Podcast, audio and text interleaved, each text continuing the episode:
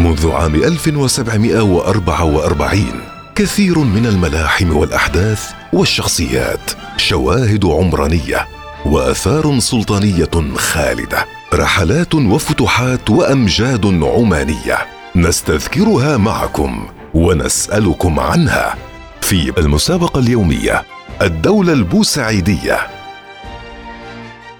السلام عليكم ورحمة الله وبركاته. أهلا بكم مستمعينا الكرام. ما هو المصطلح المحلي الذي يحمل خصوصية لغوية عمانية والذي تم استخدامه من قبل المصادر التاريخية العمانية بمعنى طلب النجدة أو المساعدة؟ الثيبة مصطلح محلي يحمل خصوصية لغوية عمانية استخدمته المصادر التاريخية العمانية بمعنى طلب النجدة أو المساعدة. فالثيبة صيحة من يطلب النجدة أو الغوث في الشدائد الطارئة. حيث يطلب المستغيث النجدة تقليديا بعبارات تدل على ذلك مثل والغوث أو ثيبوني يا أهل الخير وقد تطلق الثيبة على الجماعة المثيبين أو المنجدين وبهذا المعنى استعملها المؤرخون العمانيون كالمؤرخ الشاعر حميد بن محمد بن رزيق في كتابه الفتح المبين في سيرة السادة البوسعيديين والعلامة المؤرخ نور الدين السالمي في كتابه تحفة الأعيان بسيرة أهل عمان.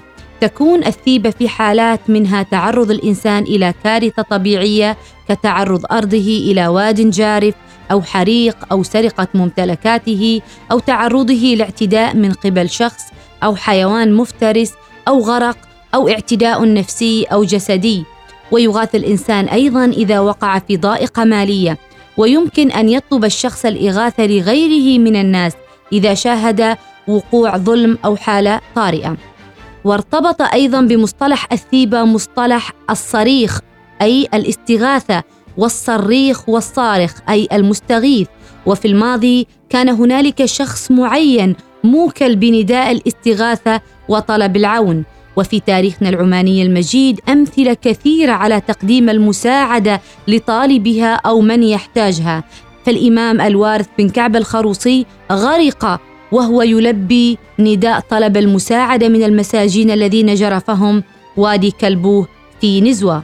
والإمام سعيد بن عبد الله الرحيلي ذهب شهيدا أيضا وهو يلبي نداء استغاثة أطلقته سيدة من سيدات عمان فأراد فض الاشتباك بين جماعتين نشب بينهما قتالا بسبب تلك المرأة.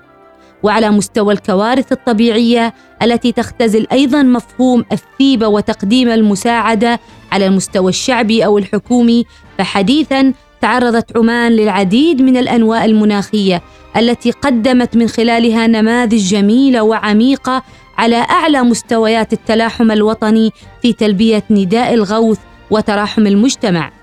فعمان تعرضت لإعصار مدمر في يونيو 1977 وإعصار جونو في يونيو 2007 وإعصار فيت في يونيو 2010 وإعصار ماكونو في مايو 2018 وآخرها إعصار شاهين في أكتوبر 2021 ونحن نستقبل هذا العام الجديد 2024 تهل علينا بشائر الخير. ففي 1 يناير أصدر جلالة السلطان هيثم بن طارق المعظم حفظه الله ورعاه مرسوما بإنشاء الصندوق الوطني للحالات الطارئة بهدف مواجهة الحالات الطارئة والكوارث الطبيعية كالأنواء المناخية والفيضانات والزلازل وغيرها من المخاطر التي تتعرض لها الدولة وتلحق ضررا بالمرافق العامة والبنية الأساسية. وهذه مكرمة سامية من مكرمات جلالته المتواصلة. نلقاكم في الحلقة القادمة. المسابقة اليومية الدولة البوسعيدية.